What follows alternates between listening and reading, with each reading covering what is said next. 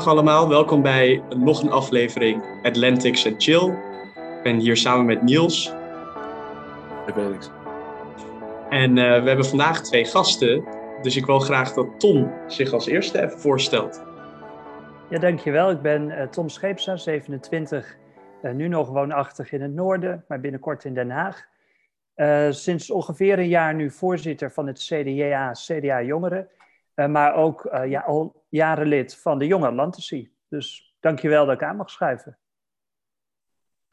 Ja, en het is te lang geleden geweest, Tom, want uh, ik wil graag nog een fysieke evenement met jou meemaken. Dat is nog niet gelukt. nee, helaas door corona gaat het heel moeilijk. Ja. Maar goed, houden we erin, hè? Precies. en verder hebben we ook, nou, ik wil aan tafel zeggen, maar via de Zoom hebben we ook Jens. Ja, was het maar zo'n feest hè, aan tafel. Uh, ik ben Jens Bosman van Dwars en ik ben politiek secretaris en vicevoorzitter uh, in het jaar 2122. En uh, nou ja, erg geïnteresseerd in buitenlandse zaken en defensie en politiek en, en wat niet. Ja, ik woon in Utrecht, 19 jaar oud. Ik weet niet wat je nog meer wil weten. en ik vind het ook heel leuk dat ik uitgenodigd ben. Ik ben geen lid van de Jonge Atlantici, maar er ja, kan wel verandering komen. Daar kan verandering in komen als jullie deze podcast heel hard jullie best doen om het over. Nice. Nou, mooi. Dus um, en, nou, het idee was dus om uh, twee, uh, ja, twee partijen samen te brengen. En uh, Niels had hier een heel goed idee over, dus ik laat Niels dat even vertellen. nou, ja, we zijn natuurlijk. we hebben eindelijk weer een regering. Maakt dat. we kunnen juichen. en nou, dan leek het ons leuk om als jongeren even terug te kijken naar het regeerakkoord. Om te kijken, ja, wat vinden wij er nou van? En waar moeten we heen? Waar moet het heen? Um, en dan met name gericht op buitenlandbeleid, uh, een stukje defensie. Ja, en wat moeten we doen met de NAVO? Dus ons lijkt het leuk om het daar even over te gaan hebben vandaag. Ja, we hebben natuurlijk uh, Tom, die namens het CDJA hier ook is. En uh, Jens, die er namens uh, van GroenLinks jongerentak hier is. Dus we hebben aan de ene kant iemand die ja, in het regering zit en iemand in het oppositie. Dus ik ben uh, benieuwd naar uh, jullie meningen. Ton, wil jij uh, lekker beginnen? Ja, dank je. ja, mijn eerste reactie was ehm, nou, positief en ambitieus. En ik kijk er natuurlijk nog wat extra naar, omdat Wopke Hoekstra van het CDA natuurlijk minister van Buitenlandse Zaken is geworden. Um, maar eigenlijk vallen mij twee dingen op. de eerste, en gelukkig maar, uh, NAVO is nog steeds hoeksteen van de Europese en ook Nederlandse uh, veiligheid. Um, dus ja, dat wordt niet vergeten. Uh, maar het tweede wat mij dan opvalt is echt een veel ambitieuzere Europese aanpak. Dus er moet een Europese Veiligheidsraad komen. Er moet nog meer Europees afgestemd en samengewerkt worden. Ik lees ook dat er een Afrika-visie moet komen. Nou, dan denk ik ook al gelijk aan Frankrijk. Dus dat valt mij wel op, uh, dat dat echt ja, wat ambitieuzer is. En ik denk ook dat dat nodig is. Want Amerika ja, heeft natuurlijk ook steeds meer focus op Azië. Europa nou, staat er nog net niet alleen voor, uh, maar wel uh, steeds wat meer. Ja, dus we moeten nu ook echt alle zeilen bijzetten. En ik denk dat de situatie in Oekraïne en met Rusland dat ook laat zien. Dus um, ja, het viel me op, ambitieus. Um, maar ik denk dat we dat ook nodig hebben. Nice. Ja, en we hebben natuurlijk onze countergewicht, Jens. Maar Jens, ik zou, je, ik zou je graag beginnen door te vragen... waren er aspecten die je goed vond? Van, uh... Ja, zeker. Ik ben niet van plan om alles wat erin staat af te kraken, hoor. Ja. Uh, maar goed, we zijn natuurlijk kritisch, maar wat Tom eigenlijk aangeeft, uh, dat is wel een deel waar wij eigenlijk ook wel tevreden over zijn. Namelijk de meer Europese blik en het, meer, nou ja, het minder afhankelijk willen zijn uh, misschien ook wel van de Verenigde Staten is iets waar wij wel voor ijveren. Uh, in die zin staan wij ook vaak sceptisch tegenover de NAVO. Maar uh, ja, wat er in het, in het regeerakkoord staat, onder andere over defensie, maar met name toch over uh, buitenlandse zaken en de manier waarop we naar de Europese Unie kijken. Dat we echt wat meer zelfvoorzienend in Europa met elkaar moeten zijn, samenwerking aan moeten gaan met onze buurlanden. nou, niet per se om weerbaarder te zijn tegen, tegen vijanden van buitenaf of zo, maar ook gewoon om die samenwerking aan te gaan om ons minder uh, afhankelijk te maken van, uh, nou ja, van de Verenigde Staten.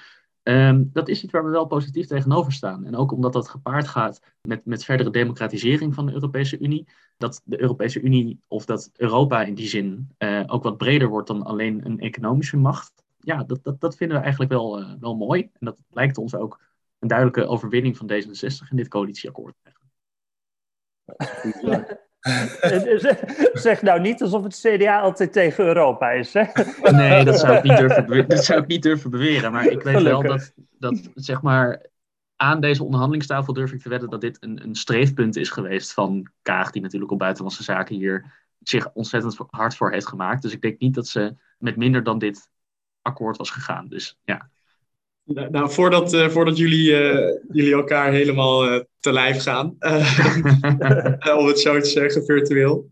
ik vroeg me af, gewoon uit persoonlijke interesse, is defensie ook iets wat jullie onder jullie leden als, ja, als onderwerp zien? Of zie je toch meer educatie en dat soort zaken, dat dat voorop staat? Hoe erg is de gemiddelde jongere van dwars bezig met defensie of van CDA? Ja. Ja, na internationale zaken en internationale betrekkingen wel erg, omdat het ook vaak gepaard gaat met geschiedeniskwesties.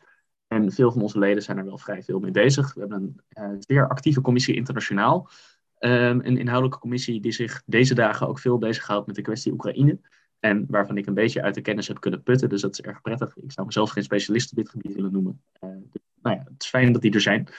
Um, ja, op defensiegebied, ik zou niet willen zeggen dat dat erg sterk leeft, maar gewoon iedereen die actief is bij een politieke organisatie, en dat zal bij Tom niet anders zijn, weet dat wat er leeft in de wereld, dat dat ook leeft onder jongeren bij PO's en dat mensen daar gewoon sneller dan gemiddeld betrokken bij zijn. Uh, dus dat veel van de gesprekken en discussies dan ook snel daarover gaan, ja. Dat zeker. Ja, nee, ik, ik ben het er zeker mee eens wat je zegt. Als ik kijk naar het CDJA, dan uh, nou, hebben we een actieve uh, werkgroep Buitenlandse Zaken en Defensie. Mocht ik in een ver verleden ook nog voorzitter van zijn. En, en, en dat leeft echt bij, bij de leden. Er zijn meerdere CDJA'ers die uh, op dit moment militair zijn, die daardoor dus wat minder politiek actief zijn geworden. Um, ik heb ook in mijn bestuur, het bestuurslid politiek, die nou ja, ook naast zijn studie reservist is. Dat is echt iets, nou, bijna veel voorkomends. Uh, niet dat iedereen dat is, maar het is echt meer dan één of twee mensen. Het, valt mij wel op.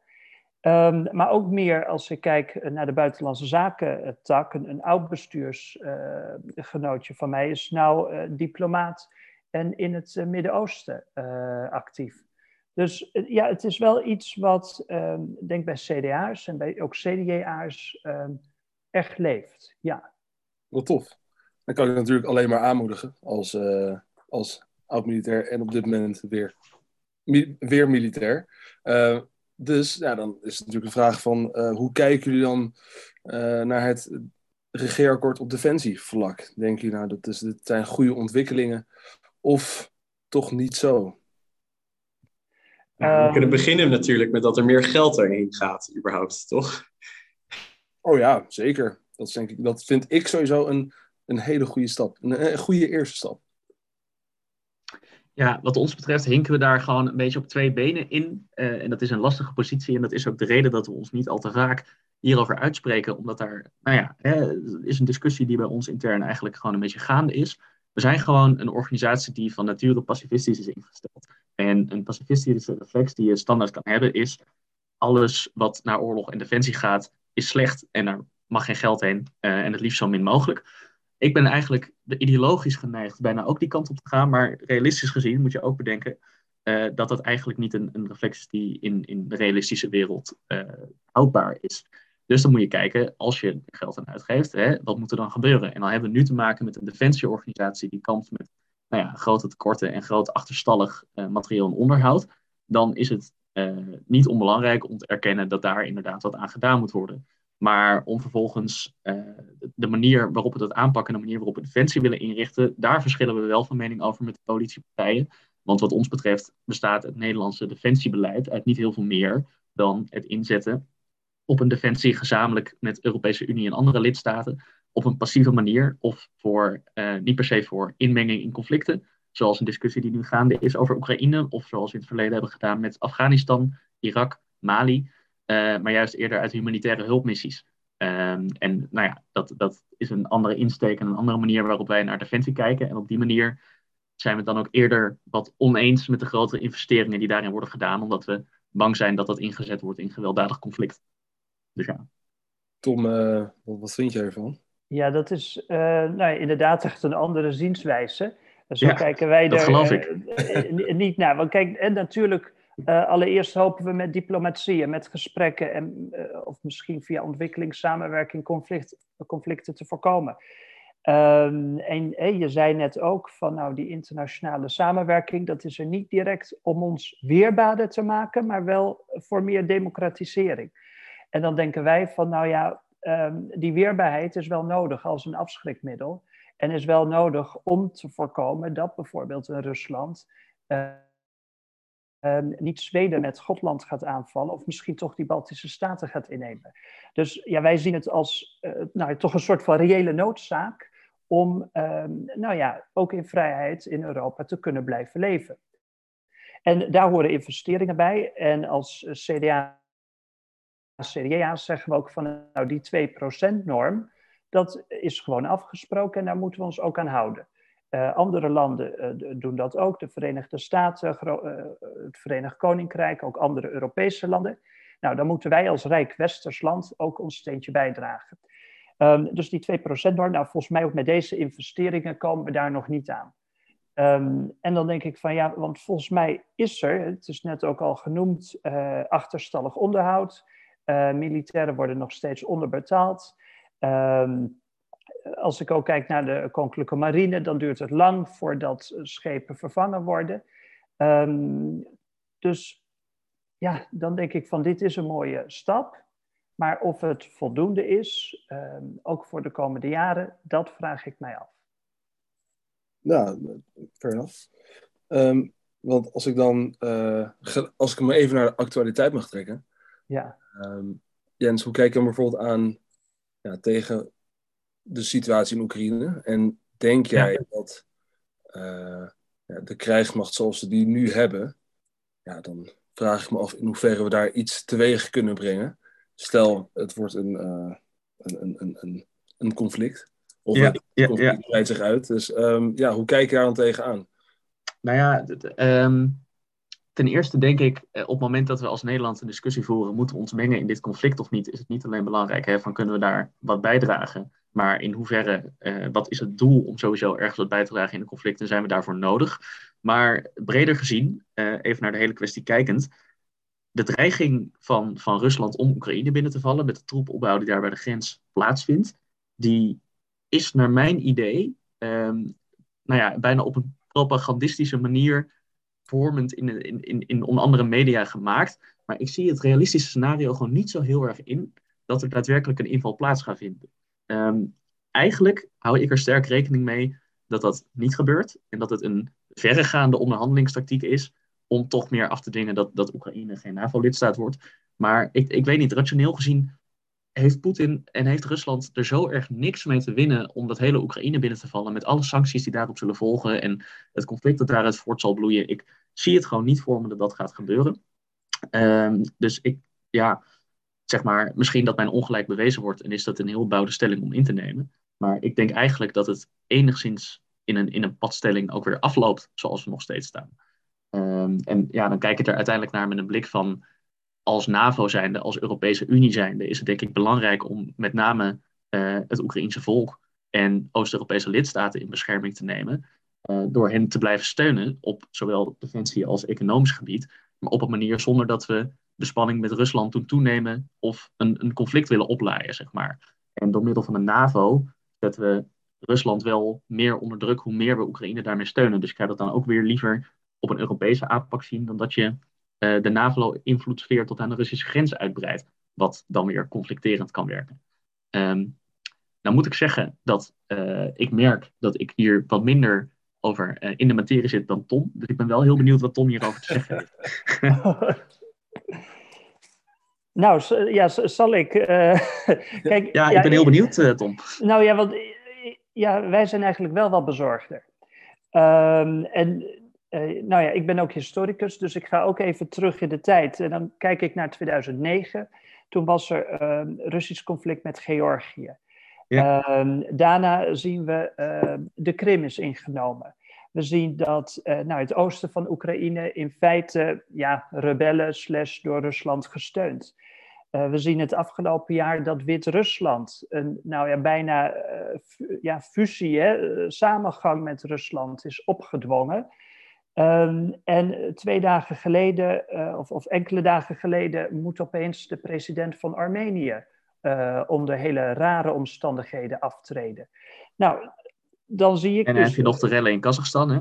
Nou ja, ook nog. Um, en, en dan hebben we het nog ineens over wat ook uh, op Nederlands grondgebied of bij het Verenigd Koninkrijk of elders in Europa gebeurt.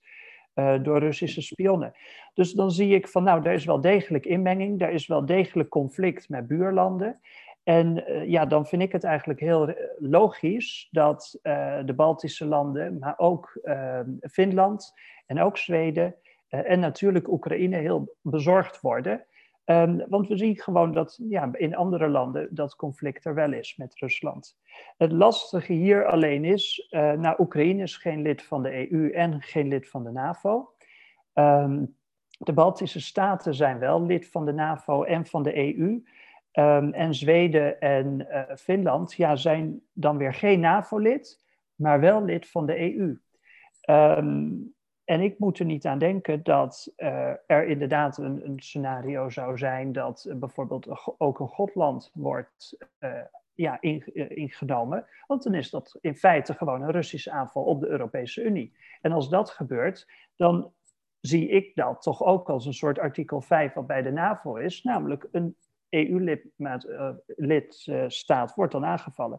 Nou, ik denk dus dat die dreigingen wel heel reëel zijn. Um, ook, sorry dat ik je onderbreek hoor. Maar dat het ook wel logisch is om af te schrikken. Maar ook over Zweeds grondgebied, over Gotland. Want dat is iets wat ik niet eerder heb gehoord. En waarvan ik me niet kan voorstellen dat dat een risico is dat Rusland zou willen nemen. Ook met de zwakte van de economie die ze hebben. Nou ja, het, het, kijk, het eiland kunnen ze militair vrij eenvoudig innemen. Uh, want er zijn enkele honderden uh, Zweedse militairen. Uh, dat is voor het Russische leger te doen. Het zou een. Kijk, er zijn theorieën. Ik, ik, ik ben geen Russische minister, dus ik weet niet wat hun plannen zijn. Maar um, kijk, we weten wel dat Rusland wil verrassen. En mochten ze dat eiland innemen, hè, ze hebben ook in de Oostzee uh, wat meer militaire activiteit op dit moment, mm -hmm. dan um, hebben ze de Baltische Staten omsingeld.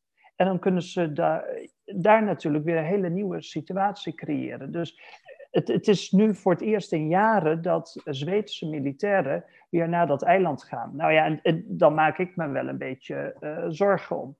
Um, ik weet niet, ik heb, ik heb het idee dat uh, een, een, aanval op de Europese Unie, hè, dus iets als Schotland, dat, ja. dat klinkt voor mij als dermate ver weg en iets wat zulke grote consequenties zou hebben. Ik kan me niet voorstellen dat een Europese wacht, Unie... Wacht even, wacht, en, wacht even ja. jongens. Ik ga even onderbreken. Sorry hoor. Ja. Want ik vond het wel allebei goede punten en het raakt eigenlijk aan wat ik het meest heb meegenomen uit dit, ja, nog niet conflict, maar hmm.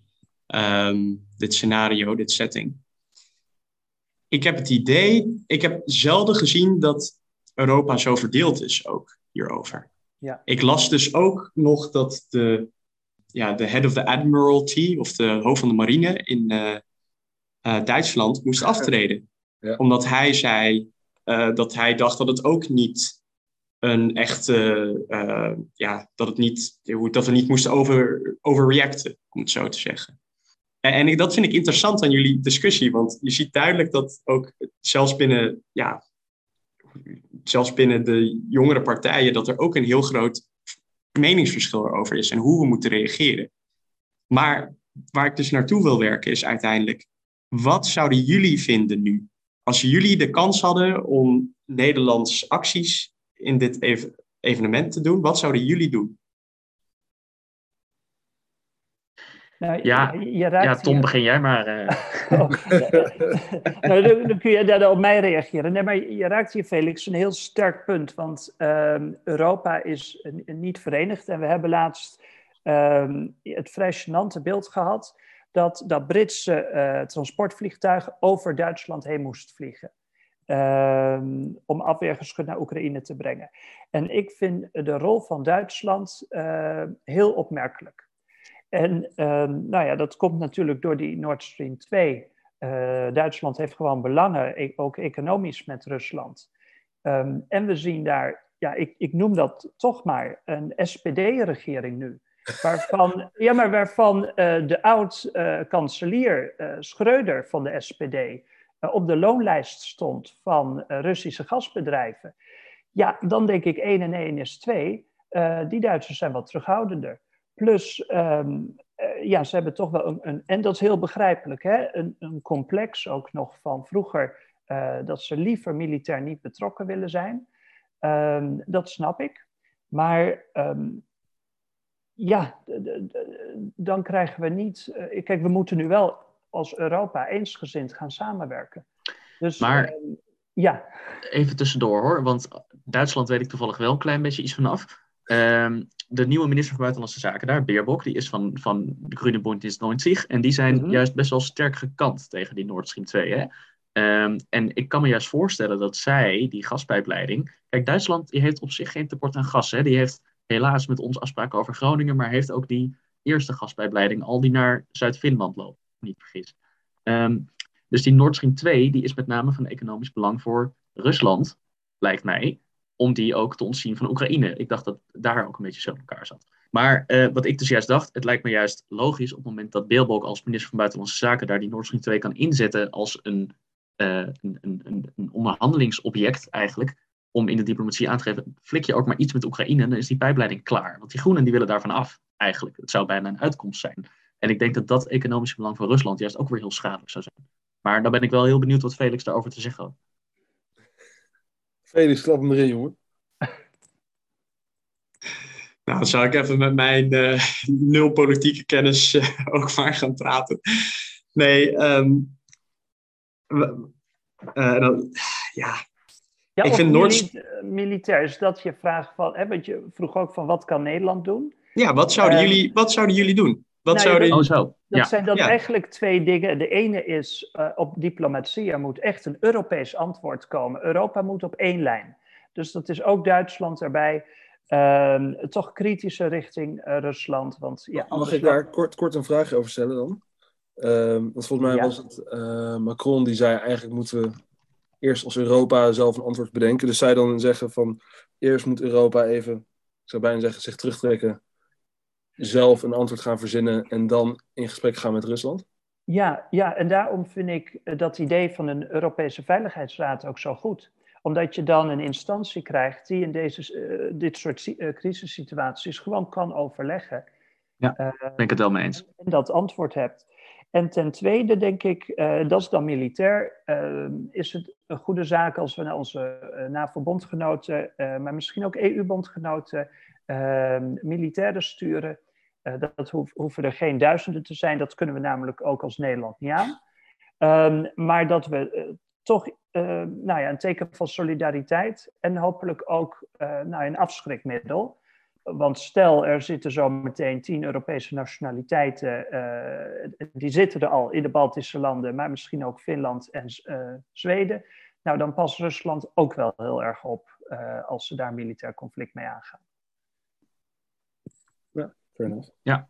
ja, ik ben het eens met de lijn van Tom. Hè. Het lijkt me goed om als Europa hier een gezamenlijke lijn over af te spreken. En zo'n veiligheidsberaad ze daarvoor echt wel een uitkomst zijn. En ik denk dat op dit moment juist heel erg zien dat, dat er eigenlijk door het gebrek daaraan ook echt een hiaat ligt. Uh, dat het heel erg gaat via de NAVO en via uh, gesprekken via losse ministers vanuit Europa met Rusland of vanuit de Verenigde Staten met Rusland, zonder dat de EU daar eigenlijk als geheel of als één blok daarbij betrokken is. Terwijl, nou ja, eigenlijk bijna zoals in, in post-Tweede Wereldoorlog er direct besloten wordt over Europese grond zonder concrete Europese inmenging. uh, dus ja, uh, het, het, het, lijkt me meer dan vanzelfsprekend om daar juist een gezamenlijke lijn over af te spreken. Ik denk dat het wel moeizaam wordt, uh, zoals eigenlijk met alle Europese buitenlandkwesties, om die lijn daadwerkelijk te vinden. Hè? Want we zien dat die dreiging uh, van, voor, of de dreiging die, die Rusland heeft, in Oost-Europese staten vanzelfsprekend veel meer wordt gevoeld dan in, in Italië bijvoorbeeld. Of ook zelfs in Nederland. Uh, dus ja, het kan wel een veel trager proces en daarom ook wel een, een gevaarlijk proces zijn, omdat dat ook weer kan betekenen dat we er te in zijn. Ja, en um, kijk, ik vroeg natuurlijk wat jullie zouden doen. En jullie zeiden, ja, het liefst komen als Europa samen. Gaan we samen ons beleid bepalen en dan uh, op Rusland reageren. Maar ja, we weten allemaal, dat, dat gaat in ieder geval voor deze crisis niet lukken. Op korte termijn. Ja. Dus eh, ja, en dan behalve Tom, dan stelde wel, Tom stelde wel voor, oké, stuur wat militairen daarheen. Um, ik vind het een hele lastige kwestie. Want we hebben natuurlijk de track record van Rusland van de afgelopen paar jaren. En ze hebben gewoon een sovereign nation, zijn ze binnengevallen. Mm Dus je moet aan de ene kant dat in je achterhoofd houden. En aan de andere kant wil je ook niet paniek zaaien, inderdaad, door te laat, en misschien door het, ook het schaduw van Afghanistan en het, eh, hoe turbulent dat, um, uh, dat uh, terugtrekking daarvan ging. Dat alle Europese landen nu juist hun personeel eerder terugtrekken van hun ambassades en dergelijke. Uh, misschien hangt dat, dat schim nog over dit, ja, dit, dit probleem. Ik weet het niet. Ik zit maar hardop na te denken hoor. Ja, ja, ja, ik vind het daarom ook moeilijk om er wat zinnigs over te zeggen. Omdat ik juist in de context van Afghanistan van vorig jaar in mijn hoofd nog heel erg met een soort anti-betrokkenheidsreflex tegenover dit soort militaire conflicten zit. Maar het is natuurlijk een dermate andere situatie dat het ook uh, moeilijk over elkaar heen te leggen is natuurlijk. Mag, ik een klein vervolgvraagje stellen? En, uh, hoe kijken jullie aan tegen uh, militair interveneren in de toekomst? Denken jullie van, nou, Afghanistan laat zien van het is wel mooi geweest? Of kortstondig, kort erin, snel weer eruit? ja, hoe kijken jullie daar tegenaan? Ja, als ik zo vrij mag zijn, laat Afghanistan heel erg goed zien dat we in het verleden heel vaak vrij klakkeloos hebben gevolgd wat de Verenigde Staten heeft gezegd. Um, en ook dat het Verenigd Koninkrijk en de Verenigde Staten daar, daar samen een soort twee handen op één buik zijn, waar Nederland maar altijd graag bij aansluit. En dat in, het, in de toekomst dat altijd gepaard zal moeten gaan met een, met een grote zorgvuldigheid. Op het moment dat we mengen in een militair conflict. En ook met een soort doel van wat is nu hier eh, daadwerkelijk het belang dat we hebben bij het binnenvallen. Helpen we daar de mensen, versterken we daar daadwerkelijk de democratie, dingen die niet gelukt zijn in Irak, in Afghanistan en in Syrië. Um, of, of zeg maar, komen daar om humanitaire hulp te geven op een bijna uh, goede doelenachtige manier, zeg maar, waar het Nederlandse leger ook erg goed in is. Um, ik denk dat, ja, nou ja, goed. Het is, ik ben persoonlijk altijd, altijd veel kritischer op meehelpen met het in een coalitie bij een militaire interventie dan, dan misschien het beleid op dit moment is. Uh, en dat zou ik in de toekomst ook graag zien. Maar je weet nooit wat voor situaties er plaatsvinden ook. Dus dat maakt het erg lastig en onvoorspelbaar. Uiteindelijk ben je als land toch geforceerd om ook snel te reageren soms. Kijk, en natuurlijk moet je uh, goed voorbereiden en, moet je uh, ook de Kamer informeren en weten wat je als Nederland kan bijdragen. Maar uh, ik hoor net de vraag van, zeggen we dat we als Nederland zijnde nooit meer ehm, op een missie gaan? En, en, nou ja, is, is Afghanistan of Mali zijn dat de laatste keren? Nou, dan zeggen wij nee. Als Nederland echt wat uh, kan bijdragen en als we sta ja, een stabiele regio kunnen creëren, um, dan moeten we dat overwegen. En dan moeten we um, daar zeker goed naar kijken. Um, alleen hebben we ook gezien dat de afgelopen jaren defensie is uitgeput en er ontzettend bezuinigd is. En dat maakt het nu ook een beetje moeilijk um, wat er gebeurt in het oosten van Europa. Um, ja, wat kan een Nederland bijdragen? Um, nou, op, op dit moment is uh, de Rotterdam uh, het, het NAVO-schip in de Oostzee. Uh, dus we hebben al een van de grotere schepen dat we op dit moment nou ja, daar hebben. Um, daarnaast is in het verleden natuurlijk bekend dat onze onderzeeërs ook vaak uh, in de Oostzee uh, voeren. Nou, ja. geen idee of ze er nu zijn. Maar uh, ik zou me best kunnen voorstellen dat ze er wel zijn. En eh, dat Nederland, zonder dat we het misschien internationaal doorhebben, maar op de achtergrond gewoon heel erg goed bezig is om ja, informatie en gegevens naar onze bondgenoten door te spelen. En dat we dus uh, ja, misschien onzichtbaar op die achtergrond toch een cruciale rol kunnen spelen. Ja, tof. En we hebben nog uh, een kleine kwartiertje. Dus ik wou even het onderwerp een beetje wegdraaien van uh, Oekraïne. Ja. En we hebben natuurlijk binnenkort onze NATO Night, wat op donderdag uh, 7, 7 april, donderdag zou plaatsvinden, met als thema Challenge Accepted. Maar ik vroeg me af, wat vinden jullie misschien de speerpunten of de challenges van de NAVO um, en van Defensie voor Nederland, als je het liever zo beantwoordt, voor de komende paar jaren? Daar gelijk even misschien een. Ik, heb, ik, ik las toevallig, heel toevallig, een partijprogramma van uh, Dwars. Um, toeval, ik belandde daar heel toevallig. Um, dat jullie de NAVO uh, omgevormd willen zien worden naar een democratische alliantie. Dus toen dacht ik, nou, ja. hoe, uh, ja, een democratische verdragsorganisatie staat er. Wat zeg je? Een uh, democratische verdragsorganisatie staat er inderdaad. Ja. Ja, ja dat is een beetje. Uh, het liefst hangen we aan de NAVO een wat, wat minder grote rol van betekenis dan, we, dan we aan een eventueel Europees leger en een Europese Veiligheidsraad zouden doen. omdat we, nou ja, wij vinden eigenlijk dat de NAVO ons dermate afhankelijk heeft gemaakt van de Verenigde Staten en dat in het verleden zulke uh, blunders heeft opgeleverd, zeg maar, uh, bij de deelname aan de Tweede Golfoorlog en, en uh, in, nou ja, in Afghanistan in elk geval, um, dat we het liefst eigenlijk focussen op als militair dan Europees en dat de NAVO, dat we daar betrokken bij blijven, maar daar een, een, dat eigenlijk een minder grote rol geven dan we dat nu doen door middel van een democratische verdragsorganisatie. Hoe dat precies vorm te geven, ik moet zeggen, dat is niet uitgewerkt. Uh, daar heb ik persoonlijk ook niet al te veel verstand van. Maar dat is wel iets waarvan ik denk dat mijn commissie internationaal daar misschien nog wel een keer dieper op in wil gaan. Dus in de aanloop naar die, uh, die NATO Night van jullie is het misschien wel leuk als ik daar nog een keer even extra navraag naar ga doen om dat verder uit te werken, als jullie dat ook leuk vinden. Ja, graag. Ja, absoluut. Um, en ja, en wat voor uitdaging zie je verder nog voor de NAVO? Want ik druk even heel erg. Uh, nee, nee, is goed joh. Ik vond het wel een goede toevoeging, Niels. Ja, ik vind het hartstikke leuk dat iemand een keer ons politiek programma leest. Want het is natuurlijk van een jonge organisatie verder van volstrekte irrelevantie. Dus dat is uh, een grote eer.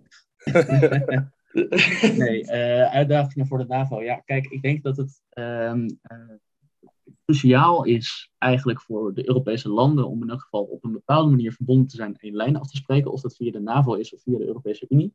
En als je uh, een focus wil leggen op de NAVO en buitenland, blijft het belangrijk om, om verbonden te zijn en met de wispelturigheid van de koers van de Verenigde Staten. Kijk, Donald Trump is een president geweest die voor ontzettend veel onrust heeft gezorgd in vier jaar. Uh, de NAVO helemaal heen en weer heeft gegooid eigenlijk. Um, maar wie zegt dat het niet nog een keer kan gebeuren daar? En dat is ook iets waar de NAVO zich misschien ook wel een beetje tegen moet beschermen. Dat het minder afhankelijk moet zijn van de koers van één land op een bepaald moment in de loop van de tijd, zeg maar. Uh, dus ik denk dat een soort versterking van het eigen, het, eigen zijn in elk geval uh, in die zin wel belangrijk is. Een beetje op een brede zin geformuleerd hoor, maar als je begrijpt wat ik bedoel. Ja. En om, om het even een beetje wat nauwer te trekken, um, sterker voor onszelf op cyber of op meer landmacht of luchtmacht? Of, um, ja, dat weet ik niet per se. Ik denk juist eerder een, een soort lange termijn koerssetting, zodat je uh, wat minder beïnvloed wordt door politieke grillen in een, bepaald, in een bepaalde lidstaat. Oké, okay. nee, dat is goed.